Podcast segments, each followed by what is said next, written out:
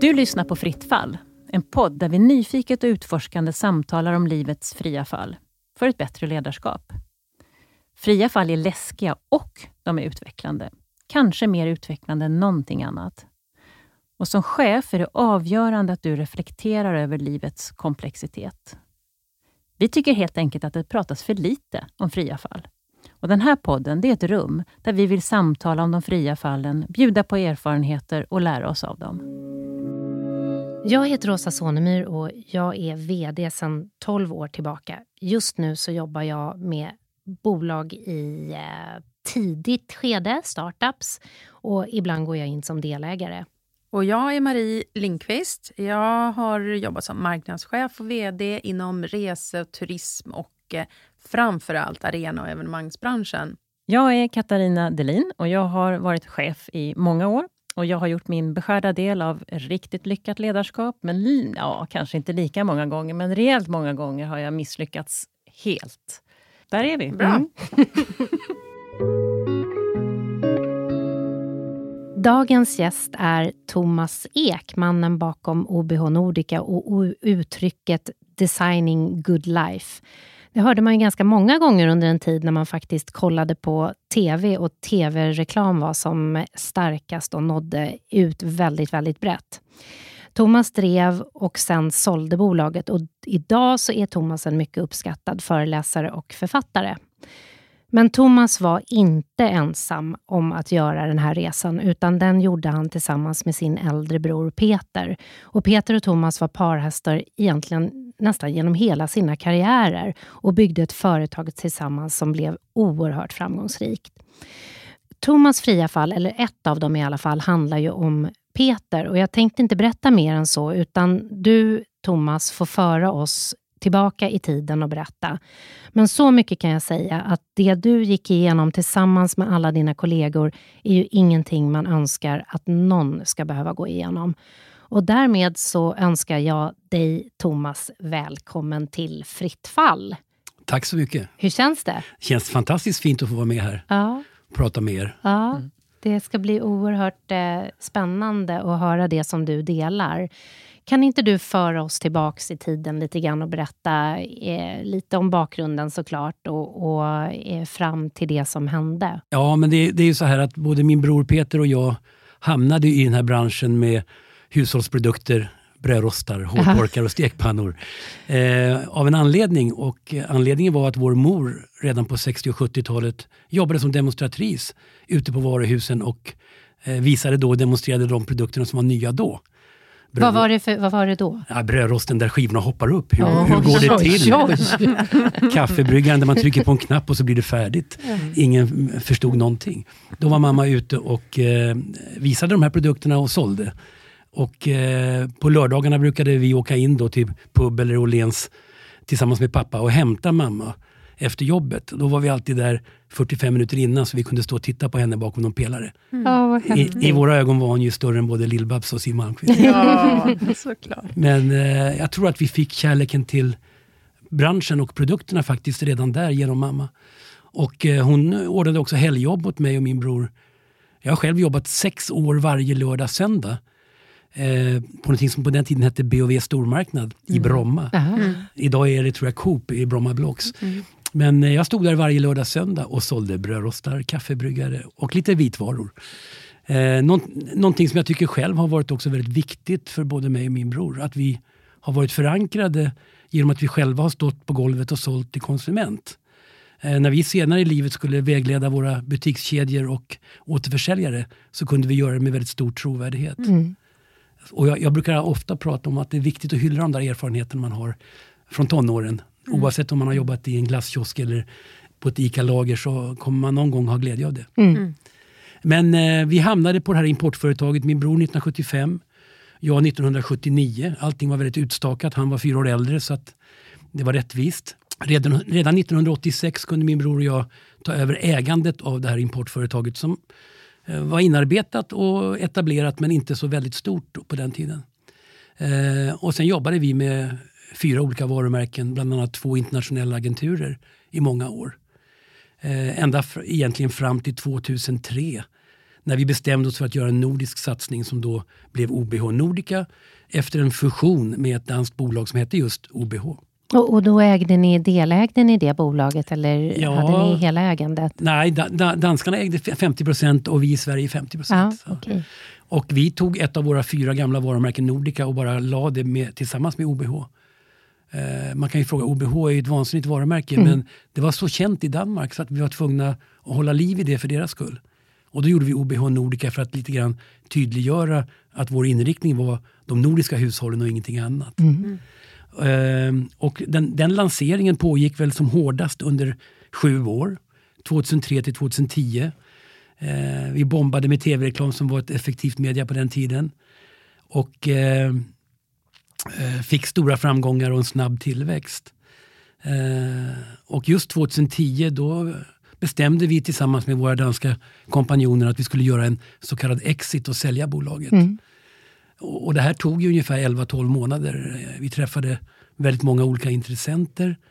Vi var ju ett hett varumärke och hade haft stora framgångar och det hade ju liksom inte gått obemärkt förbi.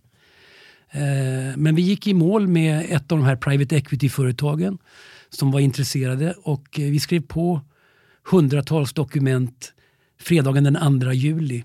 Eh, Jag har aldrig sett så mycket papper i hela mitt liv. Eh, Men vi gick lite grann i mål. Min bror hade jobbat då i 35 år på det här företaget och jag själv i 31 år. Det kan väl ändå inte ha varit en helt enkel process? Jag tänker när man har levt med ett varumärke så himla länge.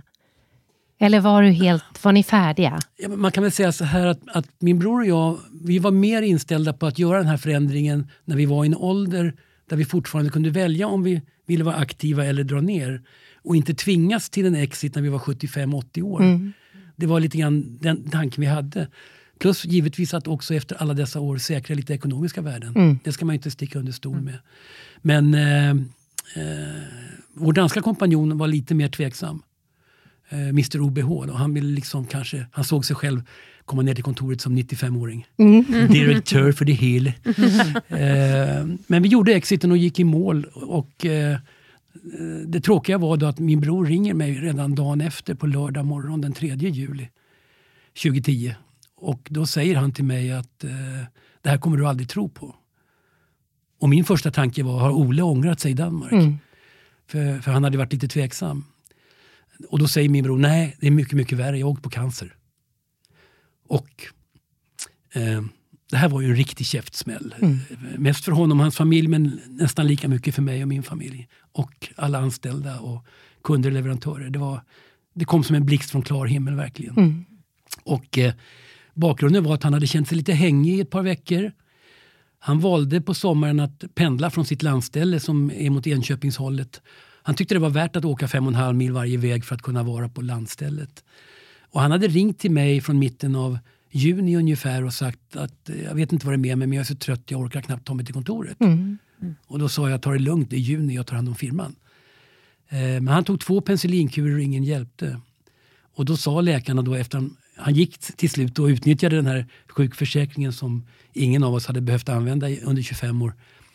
Eh, och då säger de att de vill ta en lungröntgen på Peter för att får man propp i lungan då hjälper inte penicillin och då får, blir man reducerad för att syresättningen påverkas. Så det var logiskt tänkt. Eh, men han fick svar på de här eh, röntgenplåtarna på lördag morgon den 3 juli och, och då säger läkarna det är inga problem med dina lungor men du har metastaser i levern. Hade de sett. Och fyra dagar senare så får han och vi alla andra veta att modertumören sitter i eh, bukspottkörteln, pankrea som det kallas. Och eh, den vinner man inte. Nej. Och i, i Peters fall så hade han gått med det här i närmare ett år utan att ha några symptom. På, och det beror lite grann på var den sitter. I bakre delen på, i hans fall då, då, då får man inga gula ögon. Det händer liksom ingenting eh, förrän allting är kört. Och därför blev händelseförloppet så dramatiskt. Han fick det här beskedet eh, 3 juli och gick bort den 4 september.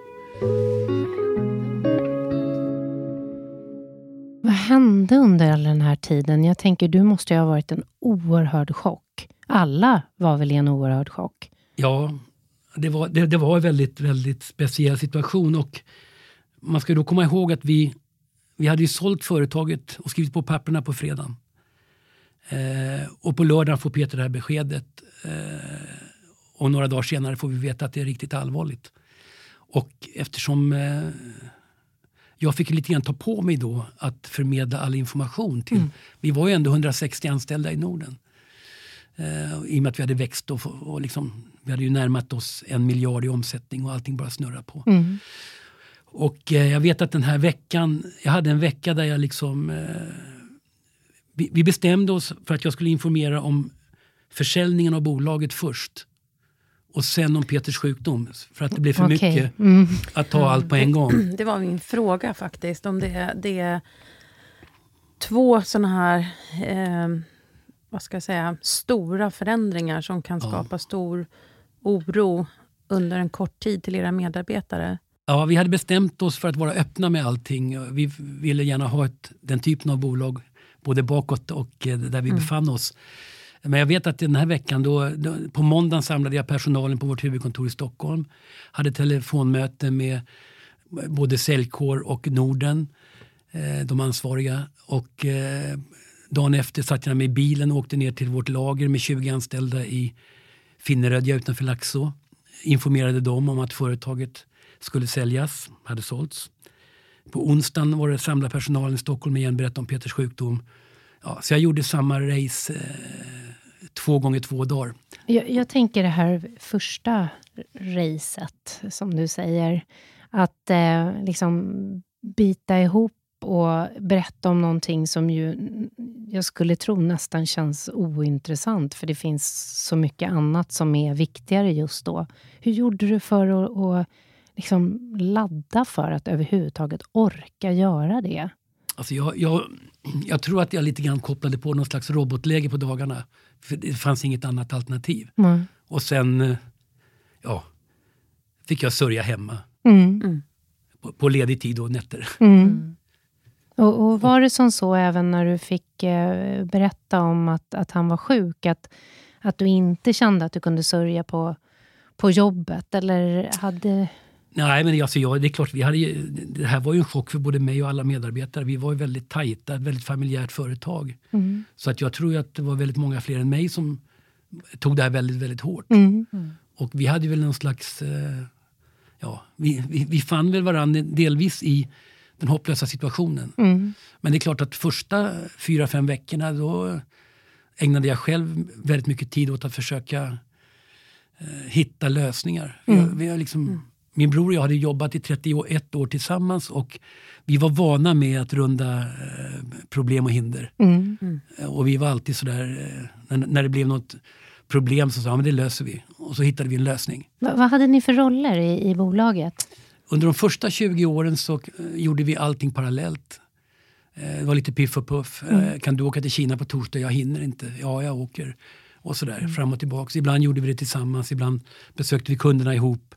Men det fanns ingen struktur de första 20 åren. Och jag kan tycka lite grann att det, under en uppbyggnadsfas så var det lite bra att vi kunde täcka upp för varandra. För vi var ju inte heller så många anställda Nej. på den tiden. Men med tiden och när vi blev en växande organisation då förstod vi ju att, eh, att vi måste dela upp ansvarsområden. Eh, och jag drev det där ganska hårt. Eh, för jag såg liksom att om inte vi kan fördela ansvarsområden mellan oss själva då kommer vi aldrig kunna delegera ner till mellanchefer. Vi måste börja med oss själva helt mm. enkelt. Mm. Men eh, min bror hade ett visst motstånd mot det. Han tyckte att det har ju funkat så bra i 20 år, varför ska vi ändra på något? Mm. Eh, men jag, jag var också den första av fem i ledningsgruppen som gick en, eh, en av mina få utbildningar, LPU, ledarskap genom personlig utveckling. Och där fick jag liksom en slags utifrån perspektiv där jag verkligen såg vad som skulle kunna bli våra begränsningar. Mm. Sen gick min bror och tre personer till i vår ledningsgrupp eh, för samma handledare. Tre och en halv vecka internat. Det var, skapade en fantastisk samsyn i vår ledningsgrupp. Mm. Men, men, eh, men jag ägnade som sagt väldigt mycket tid där när vi fick veta att Peter var allvarligt sjuk, att försöka hitta lösningar som jag sa. Mm. Och det handlade om att ringa till alla kontakter i Tyskland och USA. Höra sig för, finns det någon vård? Har ni hört talas om något som är, är bättre, som funkar?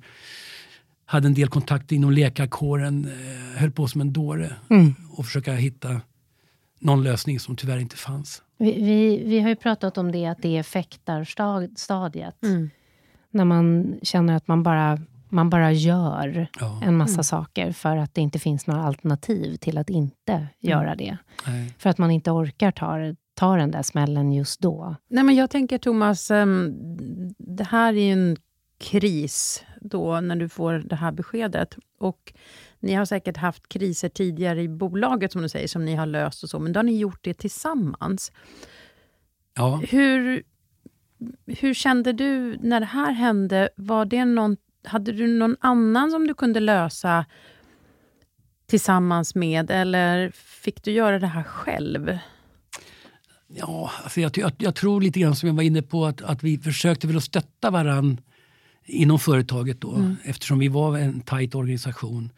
Och, och på hemmaplan var ju framförallt min fru eh, ett otroligt stöd.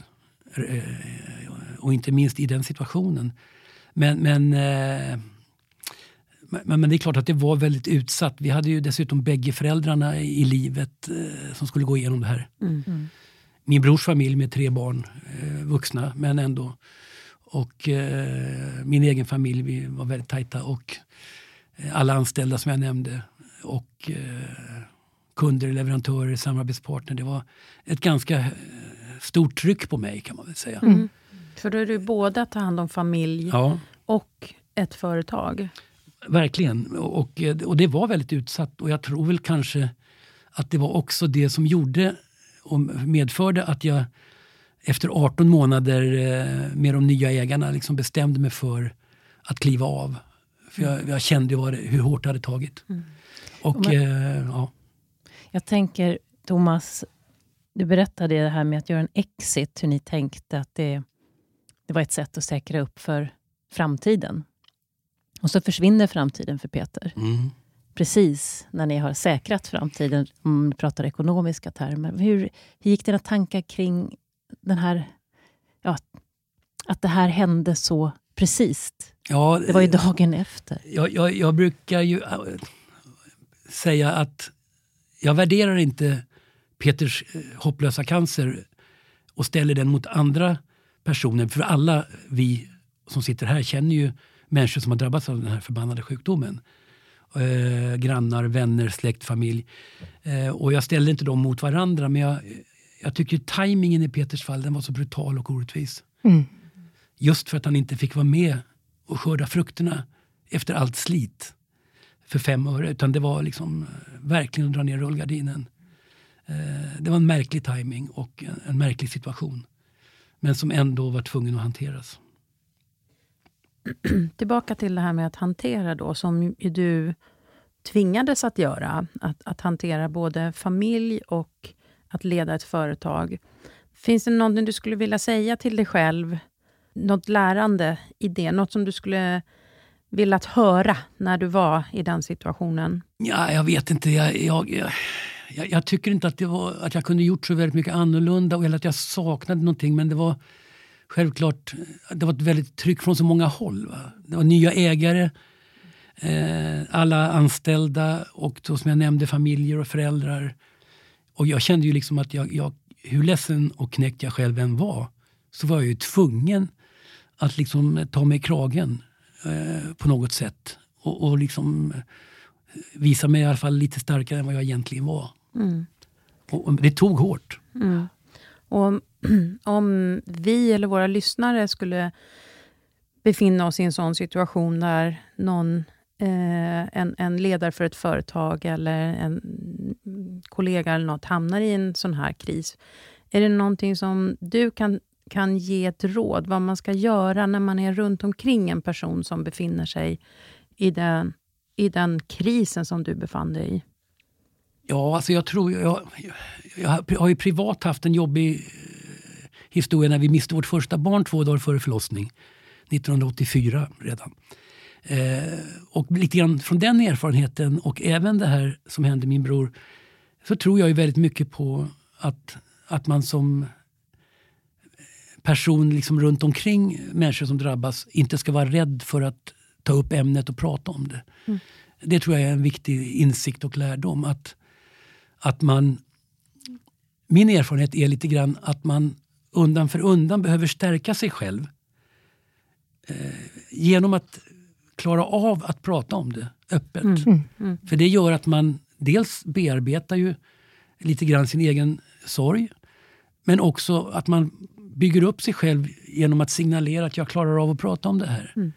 Eh, och jag, jag, tror att ett, ett, ett välmenat råd till omgivningen är väl liksom, var inte rädd för att prata om det. Undvik inte situationerna. Eh, när vi miste vår första son så var det ju många vänner i vår omgivning sådär, när vi skulle träffas i något sammanhang. Ska vi ta med barnen eller blir det fel? och sådär. Mm. Eh, jag tror att, att det är rätt vanligt att man, liksom man försöker tänka och ta hänsyn för mycket. Någon slags välmening? Ja, i, som i all välmening. Ja. Men jag, jag, jag, tycker liksom att när, när någon människa i ens omgivning drabbas av någonting så tycker jag lyft telefonen, ta samtalet, eh, fråga hur läget är, mm. hur går det för er? Och dra er inte för det. Många kanske gömmer sig lite grann bakom att ja men hon eller han får väl själv ta upp det då när hon, hon eller han känner att det funkar och passar. Mm. Men jag, jag, skulle nog vilja uppmuntra mm. till att kanske ta lite mer initiativ som mm. runt omkring eh, människor.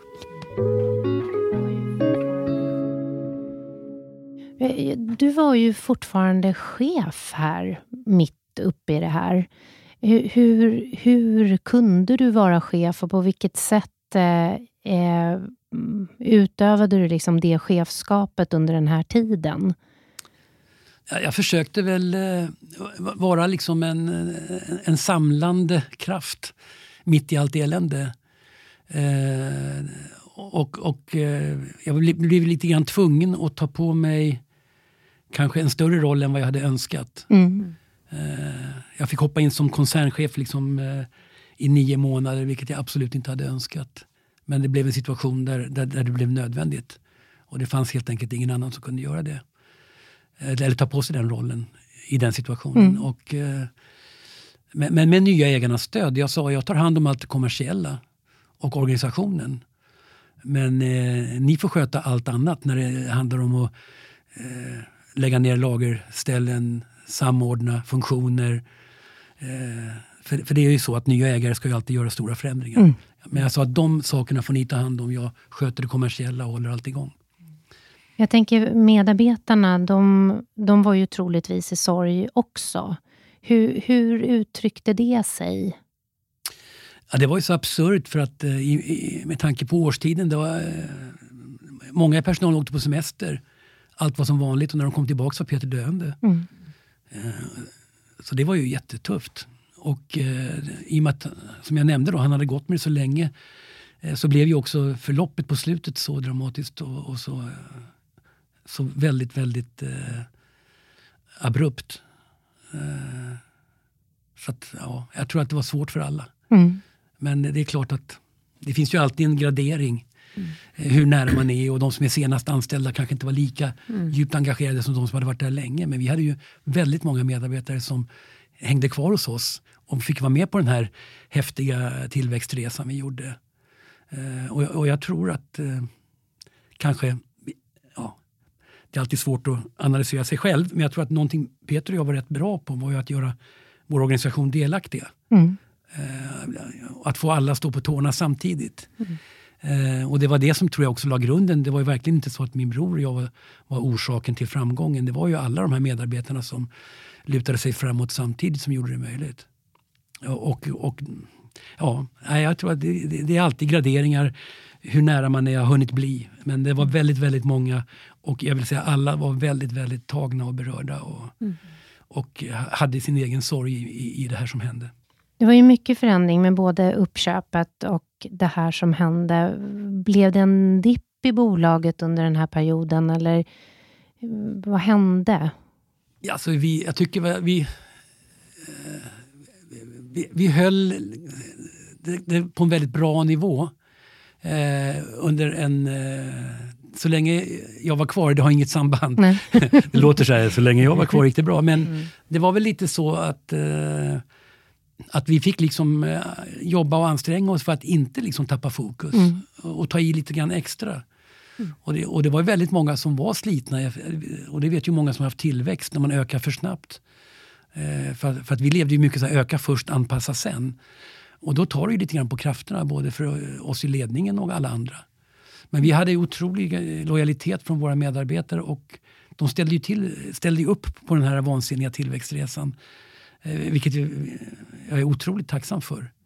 Eh, Men Thomas, med den, det du beskriver eh, om den här familjära känslan och att medarbetarna har varit med på resan och ja, lojala och ni hade nära kontakt. Hur, hur kunde du liksom blotta din sorg i egenskap att också vara företagets koncernchef? Eller kände du att du fick anpassa det för ja. kopplat till din roll? Ja, jag förstår vad du menar. Men jag tror väl att alla förstod ju vad jag gick igenom mm. och vad vi alla gick igenom. Så att, eh, men, men, det är klart att på dagtid och på arbetstid så var jag, som jag nämnde förut, tvungen att liksom koppla på roboten mm. och, och liksom försöka bara hålla isär de här sakerna. Hålla isär. Mm. Ja, för jag, tror, jag tror liksom inte att det hade varit möjligt annars. Mm.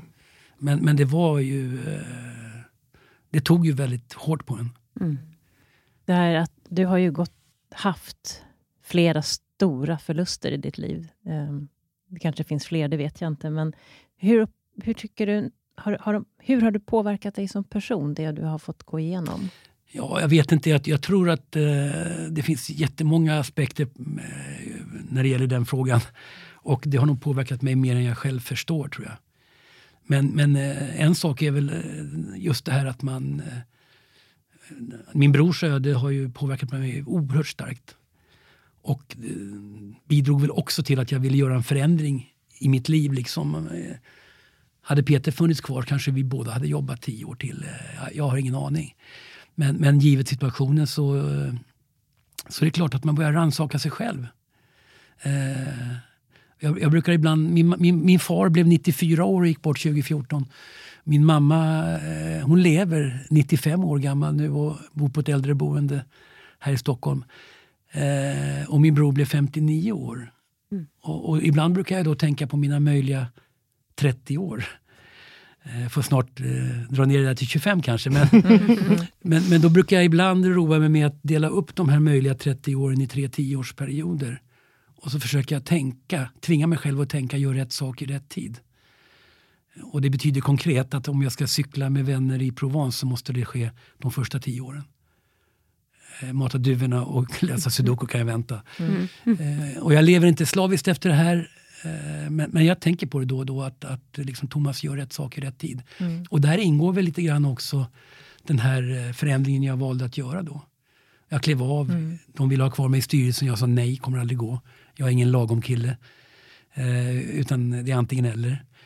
Och eh, jag är så tacksam och glad för att jag vid ja, 57 års ålder, vad det nu var, eh, ändå bestämde mig för att unna mig själv ett, ett annat liv än eh, de här 31, 33 intensiva åren som jag hade bakom mig.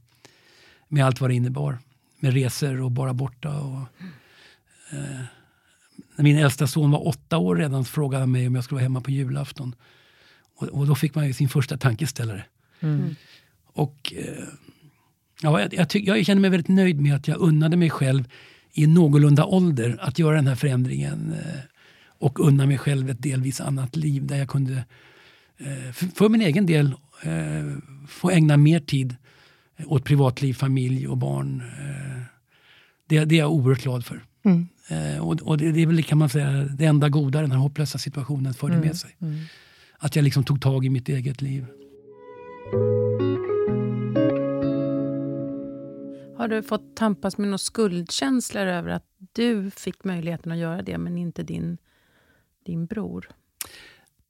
jag, jag, jag, nej, jag har inte skuldbelagt mig själv för att jag har inte kunnat påverka det som skedde. Men eh, den här, den här fruktansvärda orättvisan, eh, oavsett mig eller inte, att Peter inte fick vara med liksom och, och njuta någonting. Utan eh, att det blev ett sånt abrupt slut. Det är klart att eh, jag känner ingen skuld i det men jag känner mm. ju bara den här fruktansvärda orättvisan mm. och att det uteblev.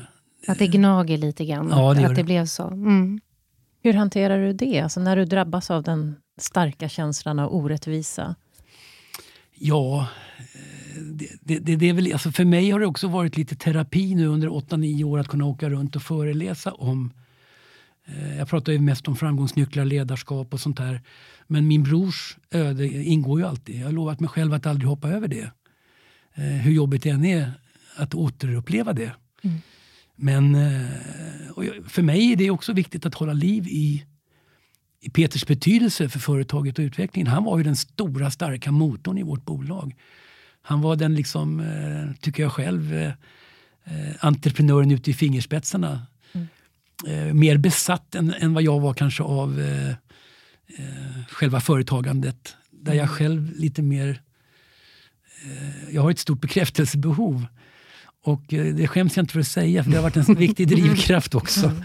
Mm. Men, men, det har liksom hängt med mig sen jag var, liksom, gick i lågstadiet och skulle ha alla rätt på provräkningar som det hette. Och jag skulle komma hem med någon plakett efter att ha hoppat höjdhopp någonstans. Eh, och, och, och, och, idag får jag liksom åka runt och, prata och få blommor och applåder och komma hem med dem och sådär. Eh, så, men har väl, jag har väl varit mer driven av att liksom få den här plattformen där jag har kunnat känna att jag har lyckats. Mm. Och eh, det vi hade gemensamt var väl att vi hade det här korta perspektivet när det gällde företagandet. Att vi, vi ville lyckas med nästa produkt och göra succé med den. Och jag tror att vi gjorde ju det istället för att ha femårsplaner. Mm. Eh, men jag tror just det här korta perspektivet, att vi var bröder, hade jobbat ihop i 30 år, eh, också medförde att vi kunde agera väldigt snabbt. Eh, vi hade inga långbänkar, tog alla beslut i korridoren eller in hos varann på en minut. Snabb med gas och broms brukar jag säga är en väldigt viktig egenskap för ett företag som ska lyckas. Och vi var extremt snabba. Åsa, du frågade ju faktiskt våra roller och jag kom aldrig till det. Nej. Men, men, eh, men de sista tio åren så jobbade min bror mera mot leverantörer och fabriker som då allt mer låg i Asien. Eh, Medan jag själv tog hand om försäljning och marknadsföring. Och det handlade lite grann om att jag var förbaskat trött på resor att vara borta från familjen. Och, och min bror var, tyckte fortfarande det, att det var eh, bland det roligaste man kunde göra. Mm. Liksom. Och klättra i fabriker och hitta nya produkter. Och, mm. och då delade vi upp oss utifrån lite grann var vi befann oss. Uh, och jag fick vara lite mer hemma, resa lite mindre. Och, och, och han fick vara, fortsätta resa och göra det han brann för. Mm. Jag, jag, det bara slår mig den här styrkan i att ha en parhäst. Ja. Att vara två eh, i ett sånt här uppdrag och den resan som, som ni gjorde. Eh, mm, jag känner att jag vill ha en parhäst. Ja. Ja. Jag tror att det är väldigt många ledare, eh, jag träffar en hel del när jag är mm. ute och pratar och sådär. Och, eh, och jag tror att det är väldigt många ledare som ibland känner sig lite ensamma. Mm. mm. Och att man, även om man har en ledningsgrupp och känner stort förtroende med sina medarbetare mm. så tror jag ändå liksom att, eh, att ha den här otroliga ömsesidiga förståelsen mm. där man nästan inte behöver säga fulla meningar för att man ska fatta. Mm. Det, det, var väldigt avgörande för oss. Mm. Eh, och, och, vi hade väl också, tror jag, ett väldigt stort förtroende för varandra. Vi, vi liksom gick, gick aldrig att vara oroliga för att någon, den andra skulle göra fel eller göra någonting klumpigt. Vi, man formas ju ganska mycket också om man jobbar 30, drygt 30 år tillsammans. Mm. Så formas man ju, man stöps lite grann i samma form. Så vi, jag tror att vi hade otroligt mycket gemensamt tänk när det gällde vad som var viktigt och vad som skulle göra att det gick bra. N när kraschade ni då? Vad blev ni oense om? Jag, jag, brukar ibland få den där frågan, kan man verkligen jobba med, med ett syskon i 30 år? och så många säger att det kan väl inte vara möjligt. Och, och, mitt svar på det brukar ibland vara, eh, jo, det går jättebra om man ser till att man är så upptagen och busy att man inte hinner krångla med varandra. Nej. och det ligger väl någon sanning i det. Ja. Vi hade så förbaskat mycket att göra att det fanns liksom inte så mycket utrymme för mm. ifrågasättande och sådär. Mm. Eh, så att jag, jag, tycker inte att vi hade, hade absolut inga stora kraschar sådär. Mm. Eh, så. Men, men, men lite grann kanske att vi liksom efter att 20 år har levt i total symbios, alltså varenda kräftskiva, varenda midsommarfirande, varenda nyårsafton, varenda semesterresa med barn gjorde vi tillsammans. Mm. Eh, så valde framförallt jag, eh, kanske under de sista 8-9 åren, att, att skaffa en egen plattform. Eh, och det, det var helt nödvändigt, för vi hade nästan allting gemensamt. Fiskegänget var liksom gemensamma kompisar som åkte och fiskade en gång om året. Eh, vi umgicks i det här Nordica-samarbetet i Europa. Eh, och då var det alltid liksom... Eh, vi, vi åkte bägge två. Eh, och jag, jag, tror att, att, för min del, och vi, vi, var väldigt lika på många sätt men det fanns också olikheter. Och eh, en olikhet som jag har kunnat konstatera i efterhand det är lite grann att min bror tyckte mer om upprepningar. Eh, åkte vi till Hongkong skulle han alltid gå på samma restaurang. Okay. Så han kände sig hemma där. Medan jag ville, kan vi inte prova något nytt? Mm. Eh, och, och, lite så. Jag, jag, tror att jag lite grann kände lite grann att det blev för mycket upprepning mm. i, i, vårt sociala liv och privata liv tillsammans. Så att jag valde lite grann att utveckla en egen plattform med egna vänner och mm. sådär. Men vi träffades ju varje dag. Eh, på arbetet. Så att vi, det var inte så att vi valde bort varandra. Hade ni några drömmar eller planer som ni hade pratat om efter att ni hade sålt bolaget? Hade ni några nya, nya storslagna resor? Nej, egentligen eh, inte. Jag, jag, jag, jag, kommer tillbaka till det jag redan har sagt. Att Vi hade det här korta perspektivet. Mm. Att vi ville göra succé med nästa produkt och sälja tre gånger mer än någon trodde var möjligt. Det var det som styrde oss och det som drev oss. Mm mycket, mycket mer än någon långsiktig plan att bli förmögna. Eller, eh, vi hade inte ens någon tanke på att sälja bolaget förrän efter 30 år. Och vad var den största succén då? Vilken produkt? Ja, det, det, det, är omöjligt att säga. Vi hade ju liksom... Eh... När hade ni så att ni firade? Nu, det här, nu slog vi alla... Varje månad. jag, jag, kan få svara på den, den frågan. Okay. För att jag måste ju säga att en sak som jag älskade med OBHs produkter, eh, och det var en specifik produkt, det var hårtorken, att det var en extra lång sladd. Ja. Och vet du hur det Sådana små grejer som gör den stora skillnaden. Men där är också, tycker jag, eh, nu kommer vi in lite grann på, på kanske företagande, men det gör det ingenting. Eh, jag tycker det är ett väldigt bra exempel för att eh, jag tror ju väldigt mycket på, oavsett vilken bransch man jobbar i eller var man är verksam, så tror jag oerhört mycket på att eftersträva unikitet. Att man måste försöka liksom göra någonting annorlunda. Och det där är ett väldigt bra exempel. Mm. Vi hade tre meter sladd på hårvården. Där jobbade vi med Björn Axén. Och frisörerna sa att det var jätteviktigt för när de jobbar i salongerna måste de ha ett längre sladd. Och då sa vi, då gör vi det för konsumenten också. Ja. Eh, och likadant på strykjärn. Eh, vi hade tre meter sladd på alla OB Nordicas strykjärn. Och vad var standarden i branschen? Två meter. Och eh, våra konkurrenter då, som ofta var Philips, Bosch och Brown och de här. De, de hade ju ofta kanske ingenjörer som utvecklade sortimentet. Och då la man tre meter sladd på den som kostar 1400 kronor och ingen köpte för att kunna motivera prisskillnaden. Mm. Medan vi sa att det kostar liksom, eh, 3,50 att göra en längre sladd. Då gör vi det på alla, mm. även den billigaste. Och då fick vi en konkurrensfördel. Mm. Jag tror att det där är någonting som är viktigt och som kanske många missar. Mm. Eh, man brukar göra konkurrentanalyser och det är ju viktigt. Men jag brukar alltid säga att det konkurrenterna gör rätt och riktigt, det kan ni bortse ifrån för det vet ni redan. Mm. Titta på vad de inte gör bra. Vad är luckorna? Vad kan vi göra skillnad? Och där tror jag vi var väldigt eh, duktiga och liksom vi tränade upp oss under alla dessa år. Och våra konkurrenter hade ju ofta chefer och vd som satt i fyra, fem år och sen byttes de ut.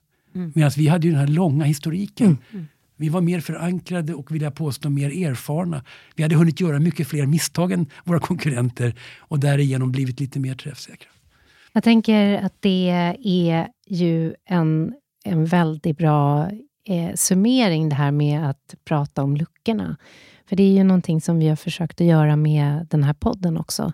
Att prata om det som faktiskt är det svåra. Det finns många framgångssagor och det har ju du pratat om också. Men jag vill tacka dig jättemycket för att du också har visat sårbarheten. För vi tror, vi tror ju att det behövs mer, för det är där vi lär oss på riktigt. Ja, vad säger ni? Jag är rätt... Eh, jag, känner mig alldeles överväldigad om jag ska vara helt ärlig. Ja, du inledde så fint Åsa med att det här ska ingen egentligen behöva gå igenom. Mm. Och nu fanns det ännu mer i ditt liv. Eh, som du nämnde. Så jag känner att när du la om ditt liv, det här med rätt saker i rätt tid och eh, du beskrev ju vad som var viktigast för dig. Det verkade vara familjen och vännerna och eh, ja, ja, jag relationerna. jag tar ju igen lite förlorad tid och jag har haft förmånen att få två, två barnbarn eh, som föddes 2018. Eh, och, och det är en fantastisk upplevelse. Man blir, ja. blir precis lika fånig som alla andra man har fördömt innan. Man håller på att visa bilder för folk som inte är dugg intresserade.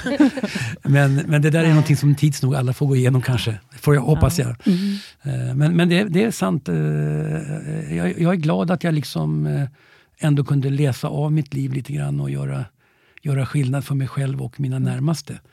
Och, och den, här, den här kylskåpsmagneten som många har, där står carpe diem. Den kan man slänga. Det gäller att göra på riktigt. Mm. Rätt mm. sak i rätt tid tar mm. du med dig. Mm. mm. Du då, Marie?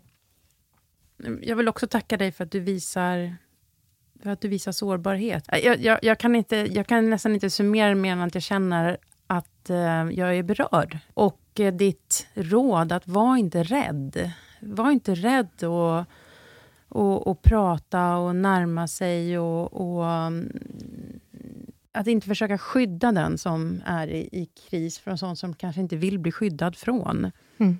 Um, mm. Jag tänker också eh, lite vid sidan om då när det gäller ledarskap att eh, lika väl som att, att det är viktigt kanske att visa sårbarhet och sådär, att man är en vanlig människa som alla andra förstås, eh, så tror jag också att, att i ledarskapet kan vara väldigt viktigt att man inte försöker agera eh, som att man är världsmästare på allt. Mm. Eh, utan att man även där kan visa sårbarhet och säga att jag har många defekter. Och för mig är det ett autentiskt ledarskap. Och eh, eh min bror, som var en fantastisk människa och entreprenör, älskade i alla läger. Han, eh, han saknade en talang. Och det var att han sällan eller aldrig gav någon av våra medarbetare beröm. Mm. Och det berodde ju bara på att han saknade den förmågan. Eh, eller tänkte inte på det. Men det här led, ledde ju också till att en, en del av, av vår organisation trodde att han var missnöjd med dem. Mm. Och det bästa han någonsin sa eh, till vår personal på ett sånt där fredagsmöte vi hade eh, på morgnarna på fredagar. Eh, det var, han skulle kommentera något eh, omsättningsrekord och så sa han Som ni alla vet är jag värdelös på att ge beröm. Och då kunde jag se hur många av de som satt där släppte ner axlarna mm. och kände att det är han som har ett tillkortakommande, det är inte oss det är fel på. Mm.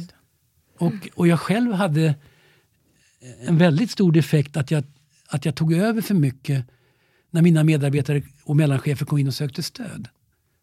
Eh, jag gjorde deras utmaningar och uppgifter till mina egna i min mm. iver att vara behjälplig. Mm. Att vara den duktiga chefen som har svar på allt. Mm. Eh, och det tog många år mm. innan, innan jag insåg att det där eh, lite grann kvävde mina medarbetare. Mm. Mm. För att man, att man var för mycket på. Eh, men när jag fick insikt i det så lärde jag mig att hålla mig tillbaks.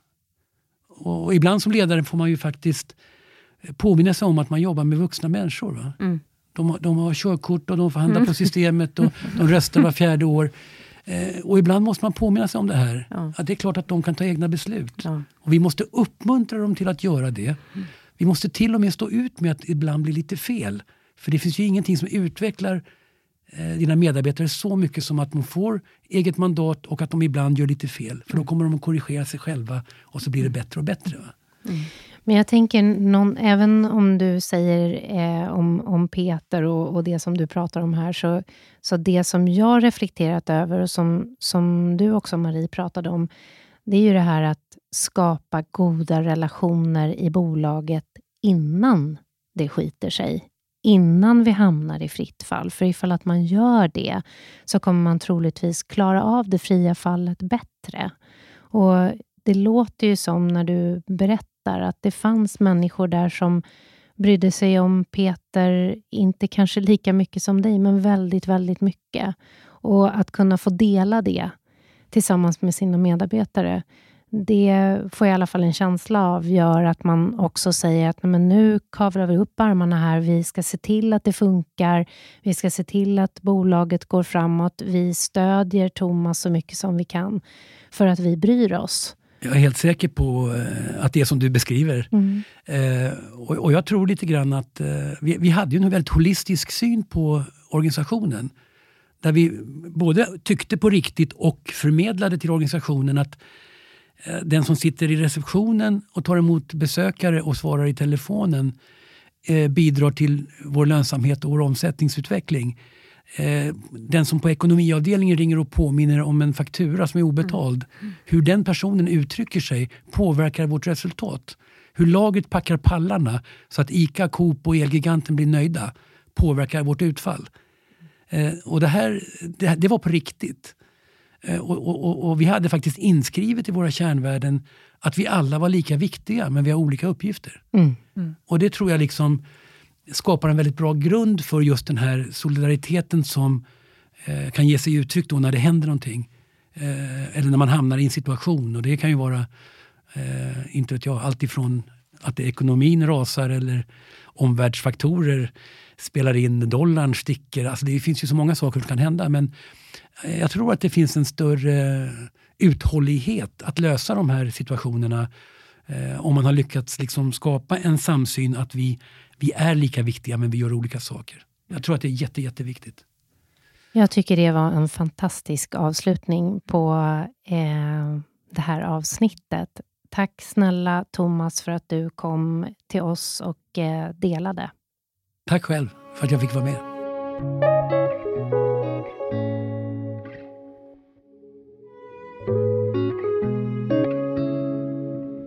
Vi skulle också gärna höra mer om vad ni tycker om podden och eh, era inflikningar på våra ämnen. Och Det kan ni göra på våra sociala medier, både på Instagram och Facebook. Sök på Fritt fall så hittar ni oss.